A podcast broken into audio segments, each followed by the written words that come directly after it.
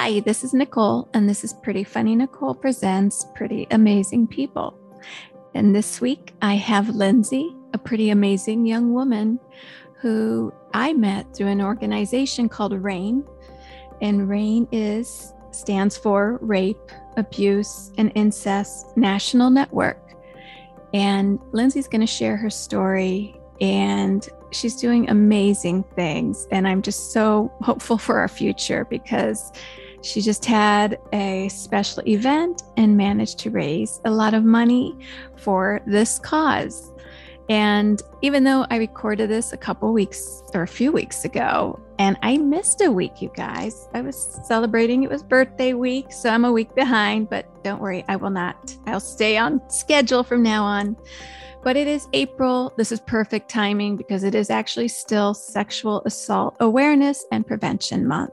So, hashtag show you care for the cause.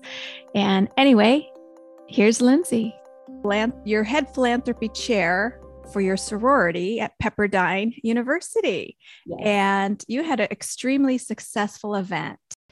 I'm so happy. You raised how much? Uh, we raised around $10,000. Oh, wow.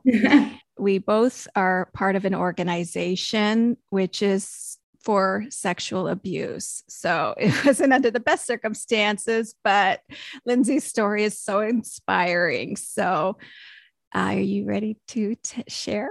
Yes, totally. So, um, well, for my philanthropy, my one of my best friends was head philanthropy at the time of the event, and I was her assistant. And one of the things that I love about my sorority is we do this thing called like Kappa Cares. So a sister brings forward a charity or an organization that's like really important to her, or has some kind of meaning to her.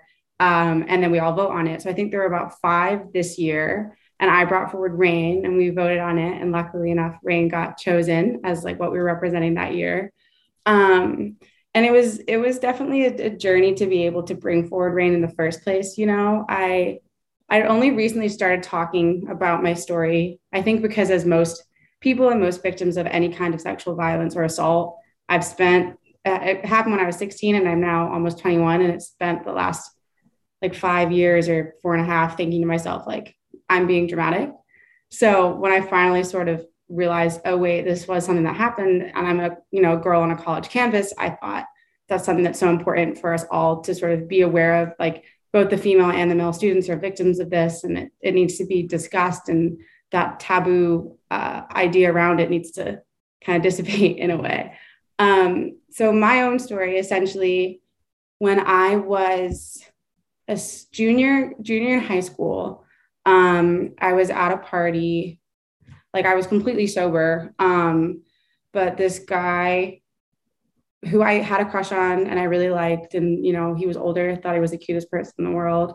Um, he he and I started like making out and whatever, and that was very much so consensual. And then I just remember sort of being like, okay, we'll stop now. And then there wasn't a stop. And then I was like, no, I don't want to do that. And then it happened anyway. And then I was like, I'm not comfortable with that. And then still carried on. And then it was like, I was crying, but not like wailing. I think it was a very like internal thing of me just sort of being like, what is going on? Is this allowed? And then I use the term lightly because I don't want to take away from women where this has legitimately happened. But so like it, it felt to me in that moment like an attempted rape in a way. And the only reason he didn't do it is because he physically couldn't do it and get it in.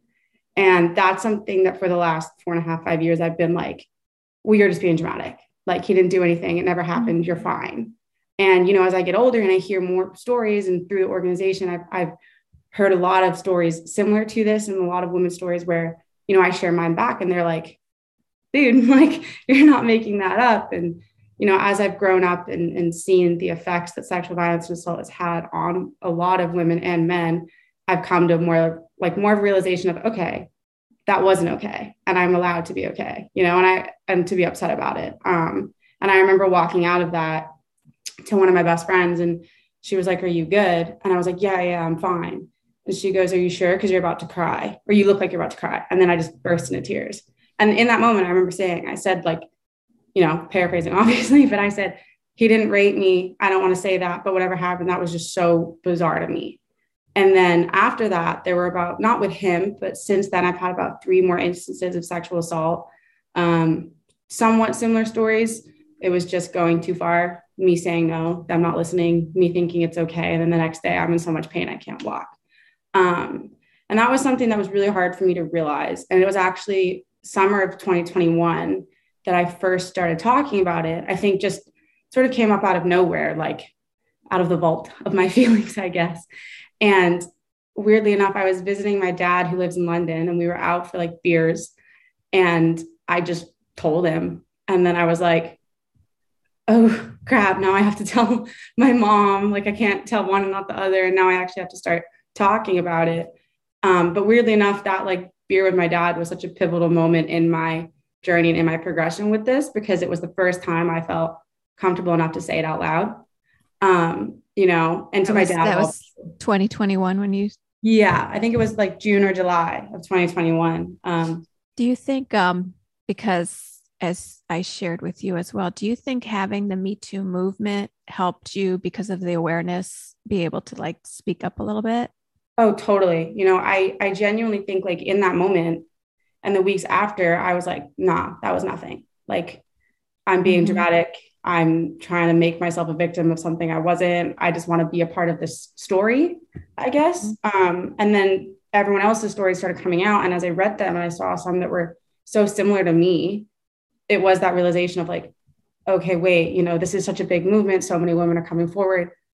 Like, look at their courage. I can do the same. It just took me a little while to get there. Uh, oh my God, you don't even know. Like, I have tears. so proud of you guys because at a young age, you know, like, uh, let's see, I did my film 2016 before Me Too. Mm. And women in their 60s, when I started sharing what I was making, my it was before Me Too. I always say I started Me Too movement because it won LA and Hollywood. I'm just saying.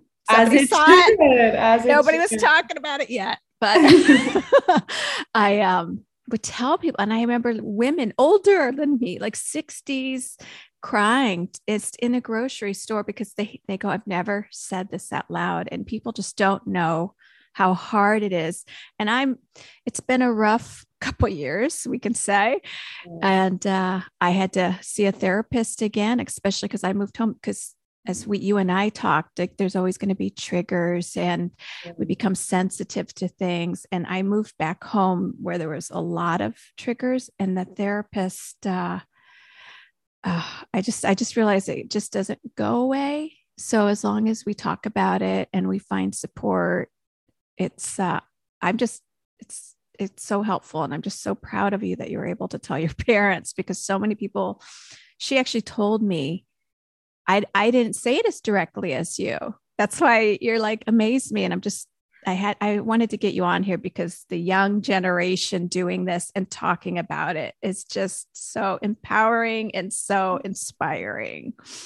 Thank you. Do yeah. other people come share stories with you? They did. It was really moving for me, actually. So I remember the first time I, would ever brought it up was to my my college roommate who I've lived with all through college. Um, and that was in like February of 2021. So it was like before before I spoke to my my parents really, but she was the only person that knew at that point for the most part. And then once I brought forward this organization and, and the idea to support them for our uh, philanthropy, I had like so many girls come up to me after I did my speech and be like, that was so not to toot my own horn, but they were like, that was so moving. That was so powerful. Like, thank you for sharing. And then they said, you know, I've been struggling with ABCD. And I was like, you know, I'm by no means a therapist at this point. I was 20, but you know, if you if you like want to talk about it, I'm here. And I honestly like I have a very small chapter in my sorority, but I would say at least 10 to 15 girls came and to me. They'll help someone and they'll help exactly. someone. They'll help someone.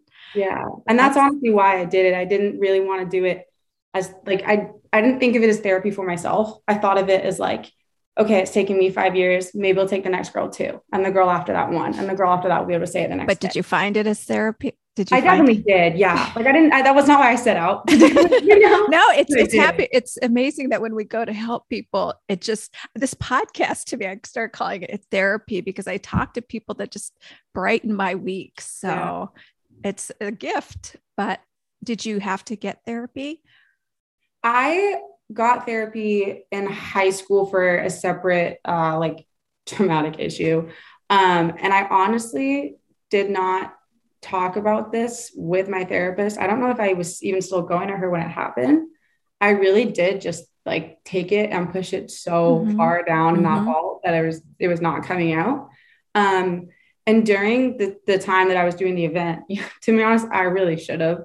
Um, I didn't like properly go to a therapist. You know, I, I'm a very vocal person and I my feelings, I wear my heart on my sleeve. There's no hiding it. If I like you, if I don't like you, you can tell. If I'm Same. sad, if I'm happy, you can tell. right? Even though I'm an actor, I say I don't fake things like that. I just don't. No, I'm the same. I'm, I'm an acting major in college. And when I'm doing my classes, it's like I can be whoever. But when I'm real life me, if I don't, it's so obvious. I make a face if I don't like someone or like whatever. So when I'm sad too, like you can tell. Um, and I'm lucky enough to have like such a good support system here. So, you know, when it was all going on and I and I was really struggling, um, my roommate was there and my mom is always there and, and my dad too, and like all of my friends. And it really would come in like random bursts where I'd have a conversation with someone, you know, about coming to and speaking at the event. And then I'd hang up and I would be like, oh my God. And then I'd cry for like an hour. I'd call my mom and I, I never wanted to share anyone's stories because it wasn't for me to share, but I would be like, I'm struggling today, whatever. And then she'd be like, okay, Linz, well, let's go do this. And my mom actually is a psychiatrist, but not mine. Um, wow. so, you know, I sort of was lucky enough to have good people to lean on, but that I is should, helpful. Yeah. I probably should have gone to therapy. Was there anything anybody said in particular that helped you like I don't know, it just really helped you, like words. Like for me, a friend, when I just broke down, it was actually something else very traumatic in my life happened. It was just a self destruction. And I just broke down. And on Christmas, I went to talk to them. I had to tell them something. And my girlfriend, my best friend knew, she grabbed my hand and said, It's not your fault. Because she yeah. knew it mm. all came back from that self, you know, lack of self worth. And that's when my healing started beginning. Is there anything that somebody said to you that made you start feeling? I think there were like two big moments. One of them was um I remember when I first started talking about this again, I was worried to tell my high school friends because I was like, I don't want them to think that I'm just making this up four years later because I want mm-hmm. attention. Mm-hmm. Nor do I want them to think that in the moment, like, you know, they know me in the moment and they were like, you were fine when it happened why is this now a problem? Yes. Um, which I'm sort of like, why would I go this far with it's you not trusting like yourself, and it's we yeah. we doubt. And actually, that's what I was saying. The therapist was telling me like, you're you're not you're you're talking about it. I, I go in another world. I almost started talking. She goes, You're like dreaming. I couldn't even admit it. This is just this past yeah. year. I hate saying it. We yeah. hate, we don't, I don't even want to believe it. And so I understand it's it's a yeah. shame that we carry and shame on them. Yeah, no, for exactly. I mean, I genuinely was like, I don't want, you know, first of all, as as everyone has, I've grown a lot since high school, and I was like, I don't want this coming back and biting me in the ass. But also, I just don't want people not believing me. And my closest friends being like, you're searching for a problem when you don't have one in a way. Um, and I remember telling my best friend from high school, and all she said was, I believe you.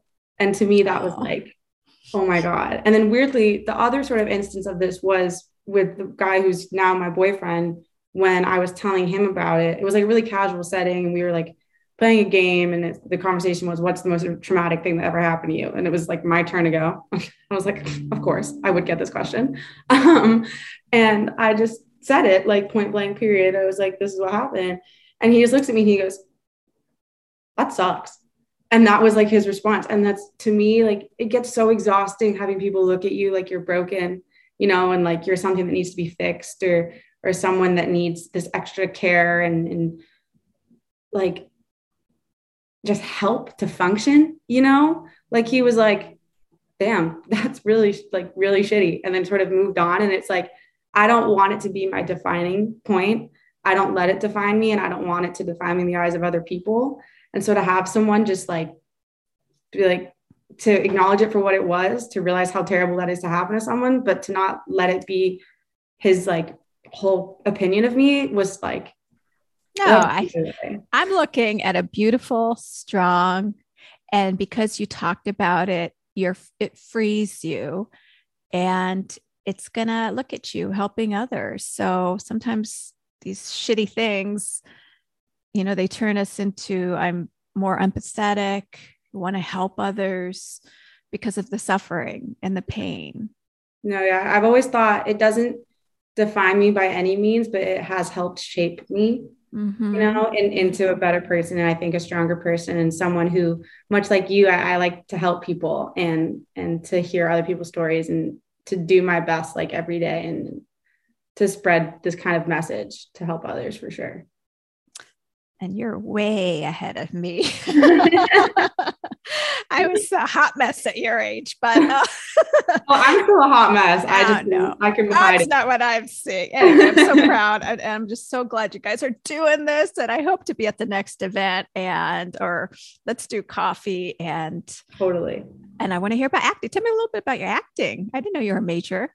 I am, yeah. I I've been into acting like my whole life, um, and then I used to live in the UK. So when I was over there, it was more kind of a part of my everyday. And then I went to high school and it simmered a little bit, but it's what I've always wanted to do. So moving out to, to California and Malibu seemed like the place to do it. So that's right. Yeah, exactly. so for fun, before we go, something feel what are you reading or watch binge watching or eating that I think would be fun to share?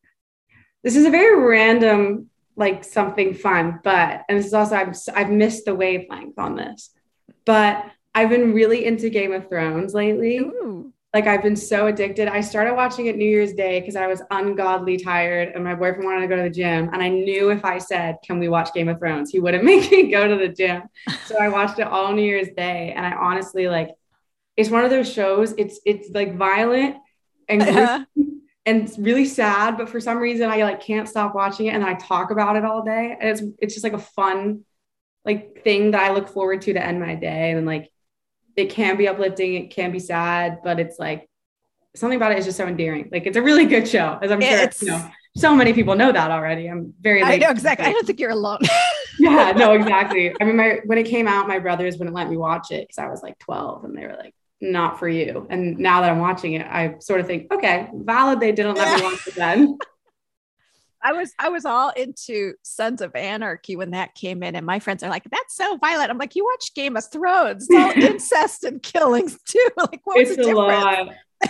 I like mute it sometimes when the scenes get too graphic. I, I, just mute it and I like look at my phone or I go like make toast. I'm just like, I can't watch this. But it's incre- it's incredible. Like I just loved the fantasy. Like it was just I don't know, incredible. But I didn't finish it.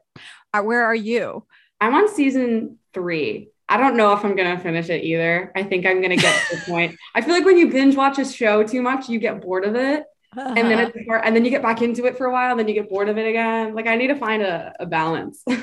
you might finish it. I didn't finish it because I was watching it in real time. And then whenever things take breaks, you just fall off, you know. Yeah. But since you can binge, I mean, when I've gone back and looked, I'm like, there's that's like another, that's a 90 hour commitment, I think, isn't it's it? a long time. It's like a movie. Like every episode is literally a movie. I'm like, it is. It's long. It's, it's a good one. That's my that's my feel good show. Weirdly okay. enough. right. Well, that's a feel good show. Okay.